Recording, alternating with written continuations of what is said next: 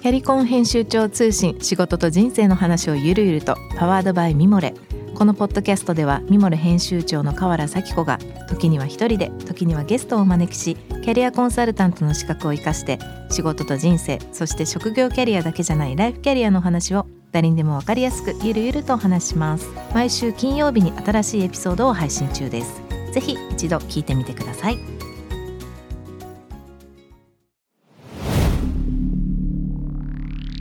スピナーナビゲーターの中道大輔です。Vision to the Future with Forbes Japan。このポッドキャストは、物事、人の魅力を引き出すことで日本のカルチャーの価値を再定義し、世界と共有するコミュニティプログラムです。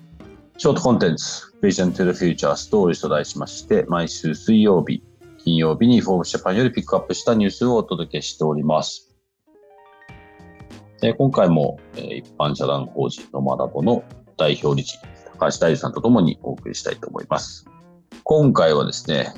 今年のにせんにじゅうさんねんしちがつのようかの記事です。これはオフィシャルコラムニストの清水幸一郎さんかな。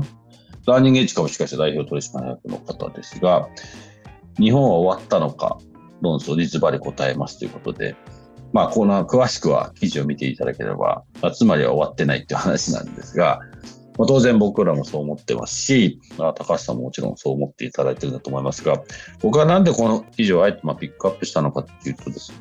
この記事の中で番組のテーマでもあるんですけど、伝えるっていう話の中で、彼が、まあ、清水さんこの中でおっしゃってるのは、このグローバルビジネス社の、の社会では、日本のこの奥ゆかしさっていうのが利点になってないと。で、つまりは、その奥ゆかしさっていう良さが伝わってない。っていうことなんだと僕は理解してるんですけど、まあ、それ例えばマーケティングだったりいろんなところと、なので、まあ、日本の企業はそのグローバルマーケティングが下手くそだっていうふうに僕も思ってるし、僕はそれ今なんとか形にしなきゃと思って仕事にもしてますけど、高橋さんはこの清水さんの記事共感できたりしますかね？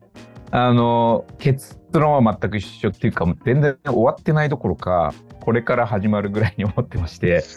だからちょっとそのなんか中身はちょっと見方は違うかなっていうか、私は、うん、あの人だっていうところは本当にそうなんですけど、やっぱりこの地域、私福島県浪江町っていうところに住んでいて、フロンティアって呼んでいて、うん、そこに集っている若者と接していると、この人たちが社会も経済も牽引していったら絶対明るい未来になるなっていう確信があるんですね。なんでそのしなやかな強さがあって、グローバルみたいなところもナチュラルにもうその壁を越えていける感じだし、すごいセンスもいいし、でかつなんか他の国よりも今、まあ、世界中結構そのシンクロしてると思っていて、それこそサステナブルだとか、うん、競争だとかコミュニティみたいなことがキーワードになってる時に、そういうのに一番ナチュラルにフィットしてるのって日本の若い世代だなってすごい思っていて、彼らをどれだけその抑えないか、抑圧しないか、うん、彼らにどれだけ自由に彼らの可能性を解放させるかっていうことに、我々上の世代があのフォーカスさえすれば、絶対日本はこれから始まるぐらいに思ってます、うん、危機感と責任感みたいなのはいろんな意味で僕らは感じなきゃいけないですね。それを形にしなきゃいけないですよね。はい、今日ご紹介したトピックは概要欄にリンクを貼っています。ぜひそちらからご覧ください。質問感想は番組のツイッターアカウント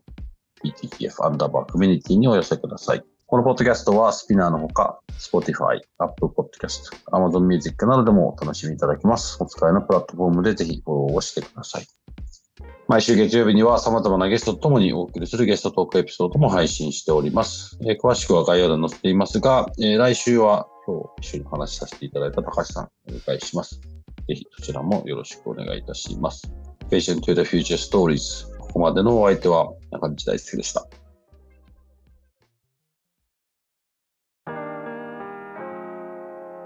美容家の神崎めぐみと編集者の大森洋子でお届けする雑談ポッドキャストウォンと、私のお名前なんてのふと私って誰なんだと自分がぐらついてしまう、そんなあなたと毎日を楽しくするサバイバル術を一緒に考えていきます。ウォンとは毎週水曜日朝ごじに配信。ぜひお聞きのプラットフォームでフォローしてください。